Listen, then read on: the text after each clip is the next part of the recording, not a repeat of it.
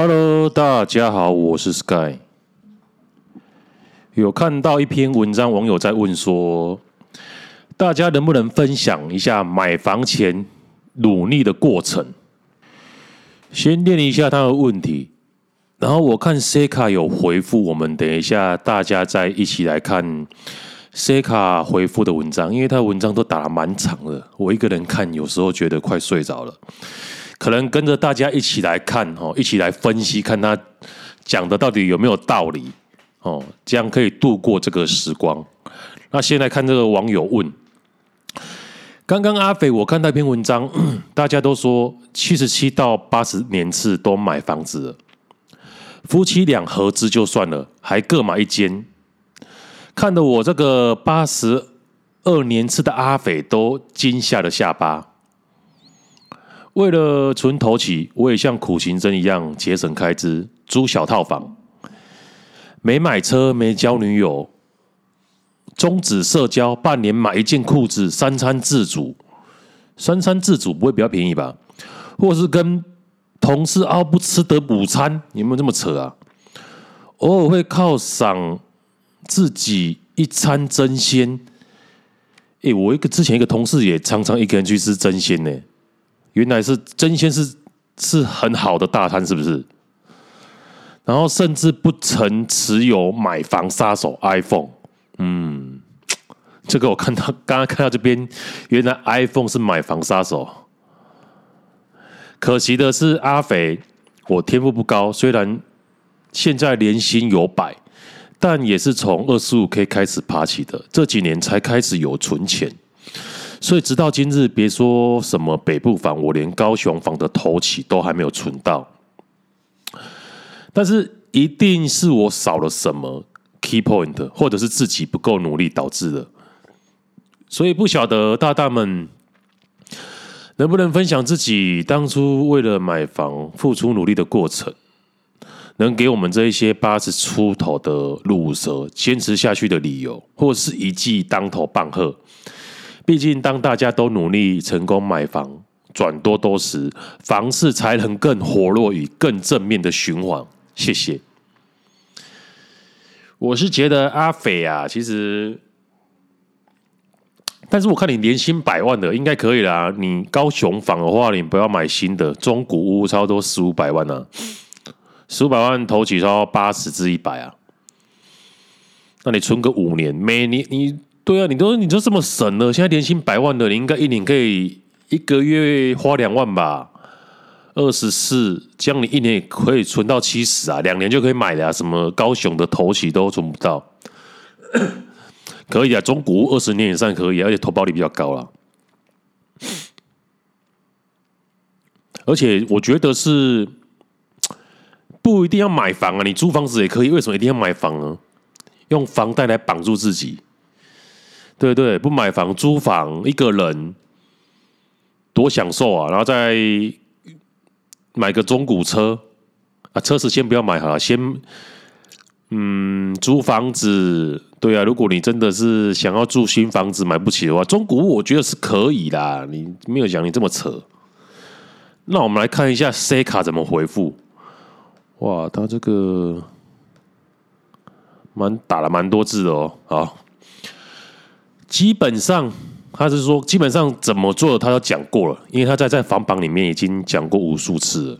他就说，今天你一个月存一万，一年就是十二万，六百万的头期款就是要一百万，那你就是要存十年的。所以呢，存款太慢了，你今天就直接去信贷，然后买一间小物件。如果在高雄的话，就买个小套房，差不多三百万以内，而且全幢十四坪，都是可以正常贷款的。而且他还删除了五楼的公寓或者是一呃屋况很烂不能住的，一个月大约贷款支出是一万五，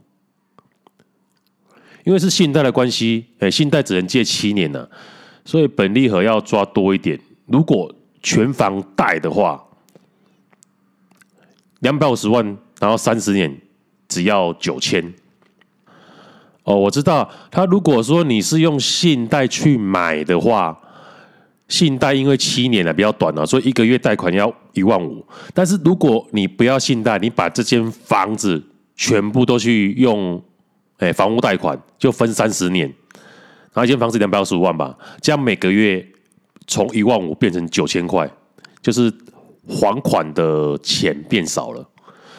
所以他就说，因此这边我抓高一点，把事情讲得困难，免得等下空空又崩溃。我很多时候都会把事情讲得比较难，但是实际操作过的人都应该知道，复制我的做法只有更简单、更容易，并并不会更困难。因为我排除了很多手段，抓数字都抓得比较保守。反正一个月存一万，加租套房六千，也等于，也就是相对现金流少了一万六。啊，我大概他知道他在讲什么意思。他说：“你一个月要存一万块，加上租金嘛，租金你住在套房里面要付出六千，等于你一个月不能动用的钱是一万六。那你干脆你借信贷也是要付出一万六啊，所以你干脆直接去借信贷去买一个小套房来出租。”然后他说之后只要。房价涨个十趴，立刻买房子跟储蓄的资产就会大幅拉开了。为什么？因为你一万六是拿去支付信贷跟房贷，实际上利息才吃掉四千多，算你五千好了。另外一万块是滚入本金，比租套房那个纯支出六千还少。这边他的意思是指说，你虽然表面上是拿一万六去支付信贷或者是房贷啊，但是其实他你支付一万六里面利息是占五千呐，还有一万多块是存是还本金呐，啊，本金只要等你房子卖掉的时候，他就会还给你的。但是如果你去租套房的话，那这样你直接租金啊，我看懂了，我知道他在表达什么了。他说：“你干脆直接去借信贷，哦，啊，信贷还一个月一万六，比你直接去租套房六千块还划得来。因为你去借，哎，就是你如果去借信贷买个套房的话，你每个月付信贷是一万六，但是。”这一万六里面有一万块是还本金，你真正还到利息是五千块，比你真正租一个套房要付出的六千块其实还少。哦，原来是这样哦，所以他是在鼓励说，你其实大胆一点的话，你就冲下去了，用信贷然后买一间套房，比你直接在外面租一间套房还划算。而且你以后可能这间套房还以后还会涨，涨的话你就会涨了。比单纯的你白白的替房东帮他付那个房贷还，你干脆自己付房贷，他意思是这样是不是？啊，继续看下去。对啊，他说对啊，他另外一万块是滚入本金，比租套房的纯支出六千还少。嗯，更不用说独立套房怎么都比切割出来套房好住。嗯，没错，独立套房的话就是。环境会比较好啦，啊、我切割出来的话，一层住了五六个人，有时候晚上很吵啊，那那个住家品质真的很差。他讲的没错，二十八年独立的套房要租房租六七八千，怎么可能租得到？而且滚入本金跟定存打消之后，只要房价随便增值，都是多赚的。哎，有道理哎。对啊，你今天如果要去租一间独立套房，市面上的行情可能要六千至八千呢，才租得到啊，对不对？啊，今天你只花了相对你只花了五千块就租到了，因为虽然你是拿一万六去付去给付去付贷款，但是你有一万多块是还本金。他的意思我大概越来越懂了。总比你现在每个月慢慢存一万一万，等你存到的时候，你再去买间房子，那干脆现在直接没钱嘛，信贷直接贷下去，贷下去买一间套房，然后边缴，对不对？你一个月的现金流也是都是要付出一万六嘛，你干脆把这一万六直接拿去还信贷或者是房贷，对不对？因为你要存一万，然后六千块缴房租嘛，也是等于你有一万六不能动用嘛，那、你干脆把这一万六哦借去借信贷了，对啊，去借信贷，然后买一间房子直接自己住了，就是打简单讲就是这样了。所以呢，据说可以用一样的钱换到更优质的住宅，嗯，加上拥有更强大的资产膨胀能力。因此，例如住了五年过后，房价涨了二十趴，那是假设哦。最后买买到就是算两百五十万好了，你就拥有五十万的增值，因为两百五涨了二十趴，就是五十万的增值，然后加上六十万滚入本金的本金，等于五十万加六十等于一百一十万。两百五十万的房子涨到三百万。五百万的房子涨到六百万，就是说都是涨二十趴。这时你卖掉用重购退税，这个是合法的节税，不要靠北说没有缴税，或者是可以用四百万的免税额。哦，因为房地合一，如果五年后卖的话，有四百万的免税额，你要赚超过四百万才会课税。啊，他刚才是两百五变三百，也赚五十啊，也不到四百啊。啊，五百变六百，也赚一百万而已啊，没到四百万了，所以都还讲不到房房地和一税。一百一十万头期款，不就可以买五百五十万的房子了吗？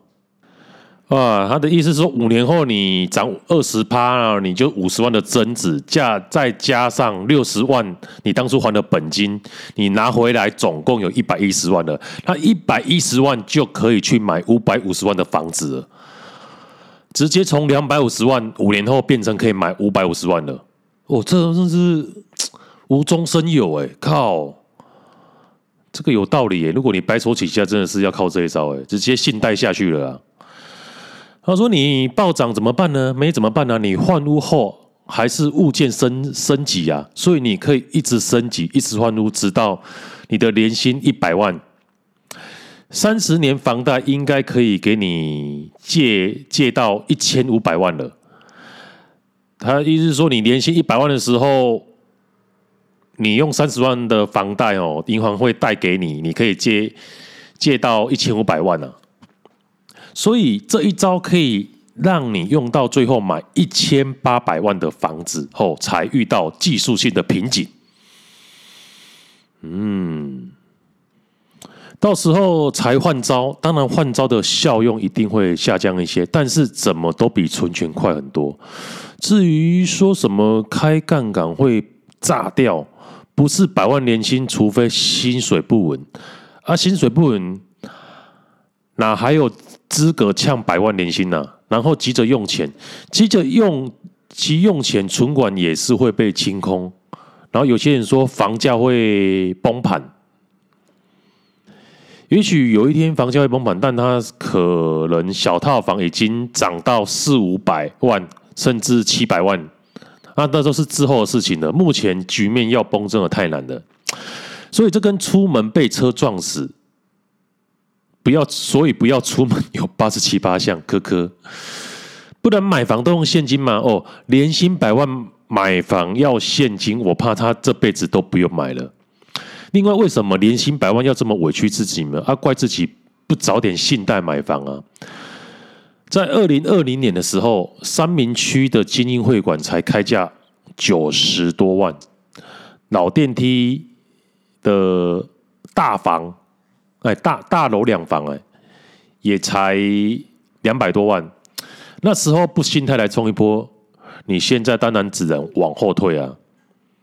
所以现在如果不再好好把握，到时候降息循环开始，下一波大炒作，可能便要去大树乡买房子了。如果又不冲，到时候就要再去澎湖哎，屏东的内埔乡买套房了。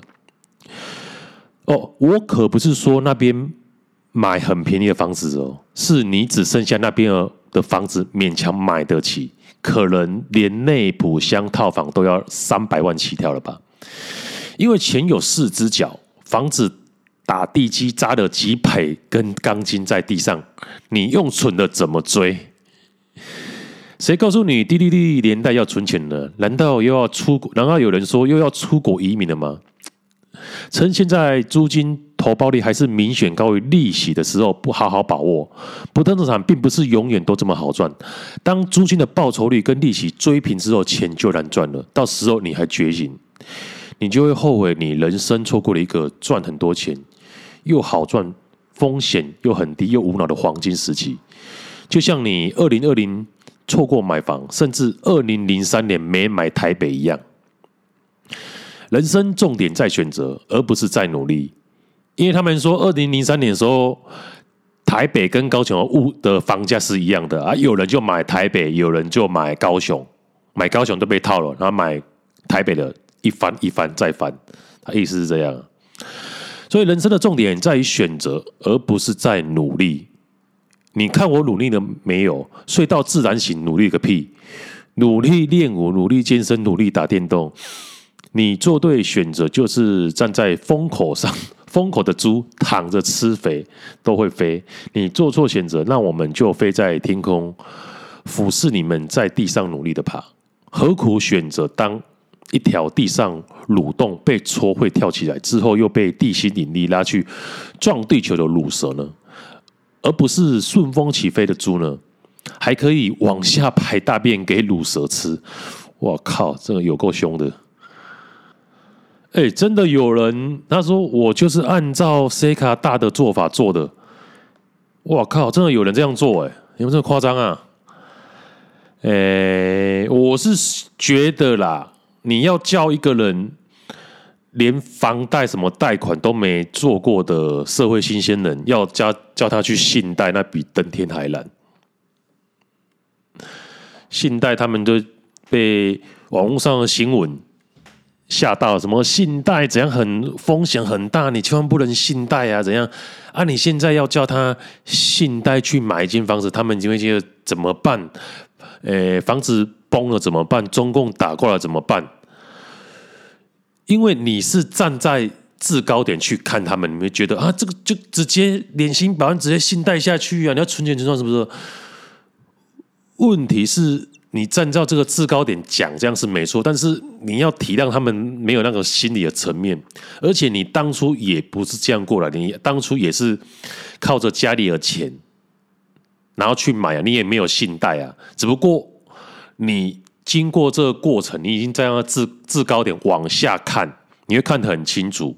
但是你忽略了人的本性，永远没有人是可以直接这样信贷下去，这么有决心，然后去买一间套房住，而不是说他直接去租一间套房，这违违反人性的啊！你跟我这样路上讲一百个，我说，哎，你可以拿信贷去，然后买一间套房自己住，有几个敢？年薪百万都不敢呢、啊。虽然我觉得这个真的是给一个新鲜人、没有钱的人可以做警惕，但是我觉得一百个里面有一个人敢这样做，这那个人真的很屌了。他可能要真的面临到房子哦这样涨了，应该是这种会去照着你这样做的人，就是他当初去看要买房子，结果买不到，房子又涨上去了。然后又看到你的文章，才会下定决心直接信贷啊，直直接开开直接开杠杆的，不然大部分人就是慢慢存慢慢存，比较稳一点啊，赚到头起了，然后再去缴，哦，而而不是直接信贷下去，然后去买房子，而且他也怕他工作不稳啊。其实工作的话，你只要不出差错的话，嗯，基本上很，我我觉得不是，我不是说百分之百，差不多。哎，八成以上的人呢、啊，不会被裁掉啊，是安稳的、正当的工作。你只要不要犯太大的错误，不可能突然被裁员了、啊。就看你愿不愿意这样赌啊，因为你信贷下去就是要还七年，每个月都一万五，那种心理素质，唉，你说二十出头出来刚毕业，你就要教他这样做。一般人会选择只要付六千块，爽爽租房就好了，不用还要跑信贷。那个他什么都不懂，他刚出社会工作就忙得要死了，他怎么可能考虑说哦，房子以后会涨得多高？所以你 po 在这边，大部分赞同的人都是一些有买过房投资经验的人，他这样看说：“哦，对啊，这个很合理啊。”但是他们也也不是这样过来的。真正能这样做的人，我觉得 零啊，零啊，不可能。但是这个真的是一个很好的投资方法，只是你少考虑了刚出社会新鲜的那种心理的素质的内在。一般人都是不敢冒险的，但是当机会来临时，不敢冒险的人永远都是平庸之辈。好，各位，我们放个音乐休息一下。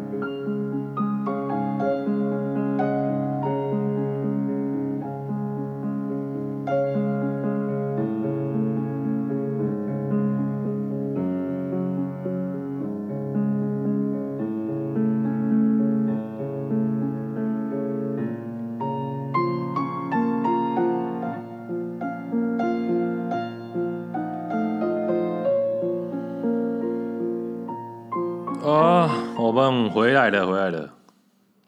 啊，刚聊完房子，我们再聊聊股票。嗯，啊，股票就聊我自身的例子好了。我那时候在 二月三号的时候，哦，在 PTT 的股版有发一篇文。我之前也有分享过啊，在这个 Podcast 分享过，就是我去年八月哦，就均价五一二融了六张台积电，然后暴跌到三百九十四块。然后最后，今年的一月三三十开工第一天，它涨到五百四十几，我就把它卖掉，以均价五百四十二卖掉。然后说报酬率差不多八趴，然后差不多赚十万呢。然后下面也是 很多人说哦，恭喜赚钱呐，最高五百四十三都抓得到，都说我很厉害。然后有些人说哦，承担八十七万的风险，最后只赚到十万块。真个真的有够韭菜的，很多他说赚烂的不过很废，然后也说恭喜啊，哦，融资利息真的很高哎，真的蛮高的，但是你有赚的话都不算高了。然后前几天不是新闻不是说巴菲特把他台积电八成的部位都卖掉了。导致台积电，我看这几天看今天几块啊？那时候真的是一月三十号是最高点呢，五百四十几块把它卖掉，而今天收盘五百一十八块，我就就哦，幸好 我就再发一篇文啊，说想说说，其实要跟他们分享一下我的心路历程呢。其实我的股票都是长期投资，而是因为去年六月的时候有卖一间房子，卖掉一间房子，那时候是两百万买的，他想说那那那个地方应该不会涨了，就把它用三百八十万卖掉，含租金大概赚两百多了。因为我投其家家具店差不多六十万，用六十万赚两百，看似多，但是也是经过八年的时间，八年时间投报率超多三百趴，三倍了。他想说，哦，都长期持股，而且最近的股票不知道什么时候会涨，说再玩个短头好了啦。就想说，台积电竟然从六百八跌到五百多，跌到四百。我说这个不不买台积电不凹一下，怎么怎么合怎么合理？那七月的时候我就融资四张，然后就赚了七万块，想说，哎，可行呢、这个短期方法似乎可行，我就八月就买进了六张，没想到一路被套，被套到一月底，途途中还跌到三百多块。刚才有讲嘛？但是如今现在已经今天是啊二月十七号了，来看我一月三十号卖了，快一个月了。现在看真的是卖到最高点了。那时候其实我当天要卖的时候，其实一个念头说，我竟然等这么久了。那为什么不干脆继续等？那天是我是看着涨六趴七趴，但是从去年八月到现在，我从来没有看过台积电涨六至七趴这么多的，而且我又回本了。那时候的想法就是不贪，能卖就卖，因为我这是选择错误了。那既然回来，我就是卖出，有赚了，赚了再跑。哦啊！如果它继续涨下去，我再把它追回来就好了。虽然少赚了啊，他说赚了再跑，对不对？因为你当你拥有一一档股票的时候，你每天看它它涨跌，一旦上涨了，你或多或少都有直觉说，这时候该不该跑了？因为都已经被被套了五哎五六个月了，而且我是融资的，反应一定会比戏棚外的人更敏感了。你看。如今台积电又往下了，所以我想说，到底要不要再追回呢？这样想请问大家啊，有人说跌到四五百块以下再买，这有够狠的。还有说什么等到三字头 all in 啊？来看看今天有什么新闻？哇！民众党立委陈琬惠今天揭露。哎，为什么民进党有这个立委？我嘛，民众党有这个立委，我不知道。民众党立委不是才五个而已？哎，哦，同党立委高虹安去当新竹市长，而辞去不分区转任市长，所以陈琬惠依法递补立委啊。哦，原来难怪西贡怎么没有听过这个人呢、啊？啊，今天接着说，现在在当行政院发言人的陈宗彦，指控他他在当台南市新闻及国际关系处长时，曾疑似招妓，且是常态。我呼吁行政院长陈建仁需要彻查，且要求陈宗彦知所进退。宣布下台。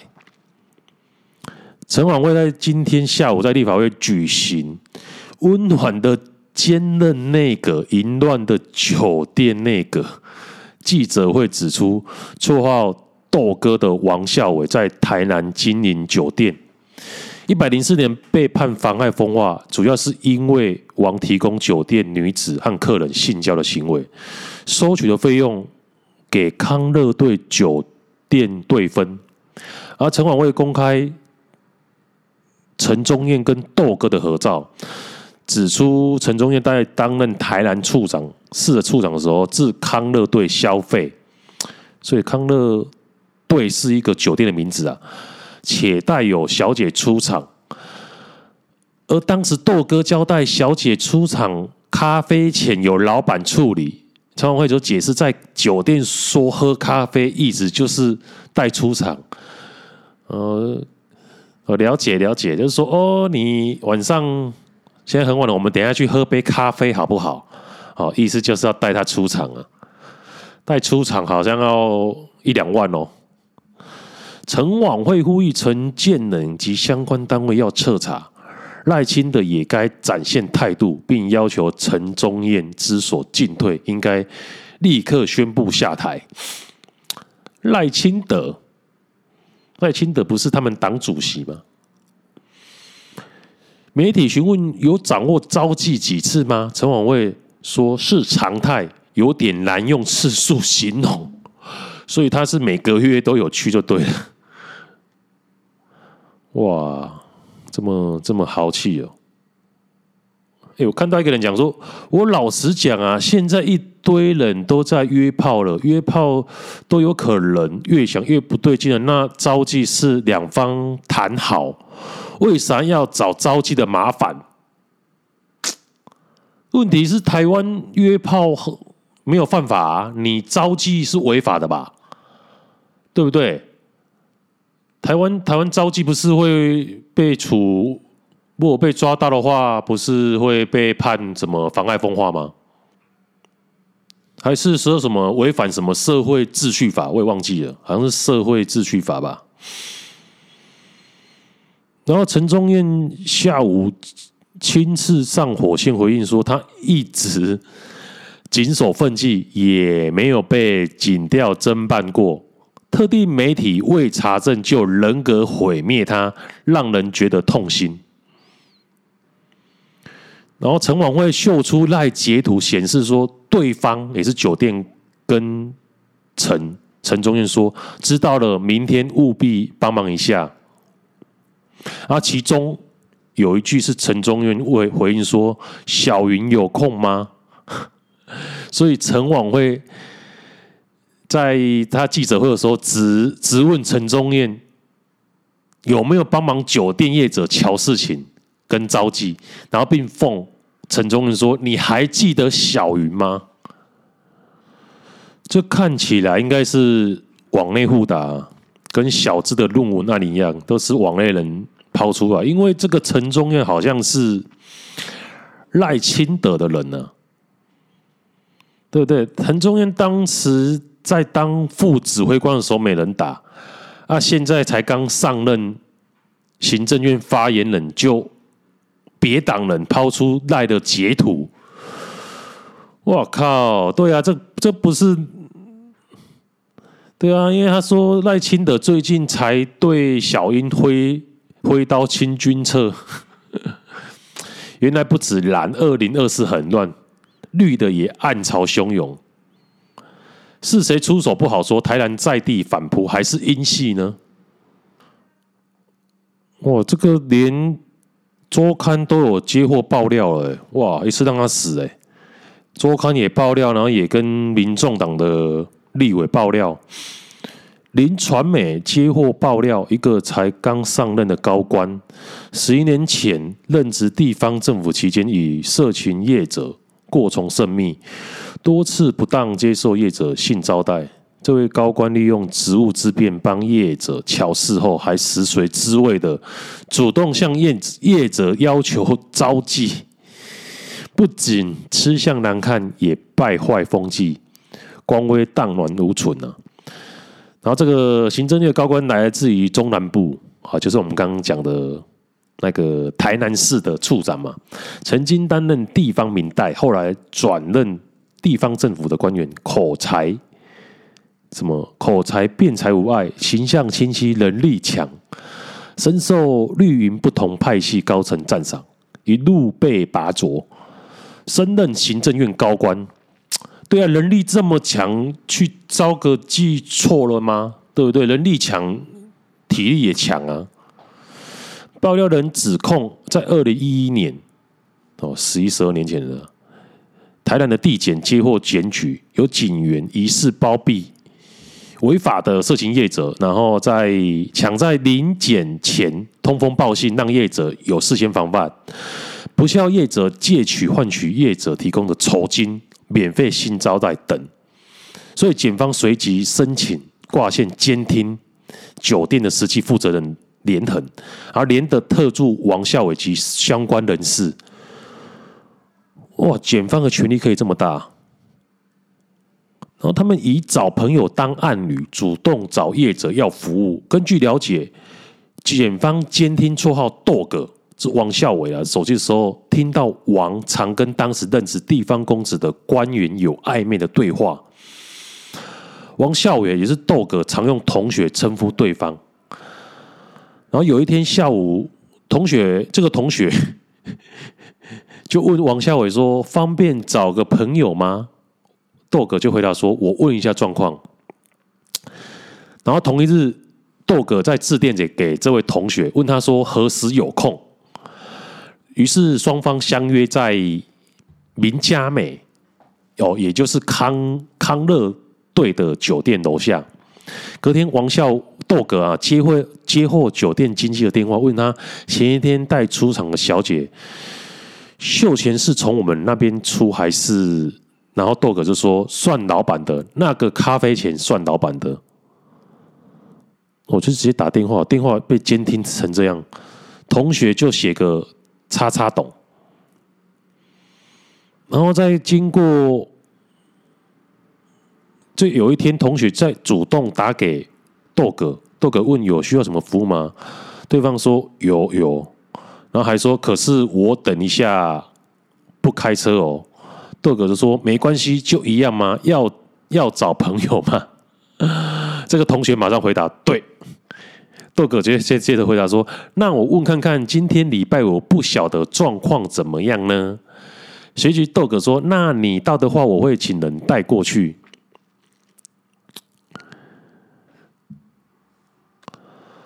然后到了一百零二年的四月三十号，检方在监听。我、哦、看检方这么这么。辛苦哦！从一百零一年的十二月监听到一百零二年的四月，哇！那在听听到豆哥跟酒店干部通话，豆哥指示干部称：“老板的朋友插董，你给他安排一个勾三秀六，勾三秀六，勾三秀六是什么意思啊？勾三秀六，嗯，一个朋友插董，他要一个人先选一下。”豆哥交代酒店经济经济帮插董找朋友时，经济都相当谨慎，也都清楚咖啡钱的账是由老板处理。嗯，爆料人就说，这名高官就是插董啊，有时自己开车到酒店附近接人，有时要豆哥派人送小姐给他。哇，两人都以找朋友当暗语，然后当豆哥与干部。对话时会讲出酒店行话，勾三秀六。哦，意思就是说，勾出场费三小时，性交易六千块，哇，这太专业了吧？勾三秀六，出哦，勾三就是勾出去三个小时，秀六就是性交易，秀哦，六六六千块，也可间接证明这名高官多次招妓，遇到不错的小姐，不准不仅会。特别询问名字，还曾指定小姐出场。此外，检方另外监听发现，豆哥跟这个高官通话时，曾提及有王姓友人的事情，要请对方帮忙。高官答复说已经在处理了。检方另外监听到。酒店实际负责人连横曾指示豆哥约一下这个高官一下哦，插董啊，他本身有写高官约插董一下，请他了解一下，我会亲自打给他，跟跟他拜会拜托一下。爆料遭爆料连指控连横当时计划展店，但卡在市府审核改装设计图较严谨，并要求大楼全体所有人盖章。同意业者使用公设，联合因此指示豆哥联系高官如何处理。高官不仅提供建议，后续找朋友时也特别关切该案的商业登记以及申请建筑执照使用。哦，我让你看一下，看一下一百零二年的时候市长是谁啊？我来查查，我来查查，一百零二年。一百零二年，好像是赖清德，是不是？哦，这个是靠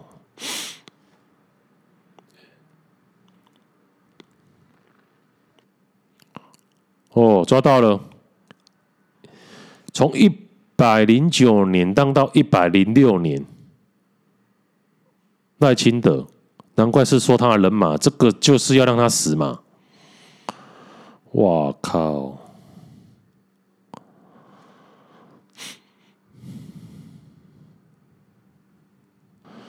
然后再吃一个标题是“警方查案杠上开花，意外扫到自家人”。只是警检方在搜证时，意外爆出检察事务官擅自授权警员违法。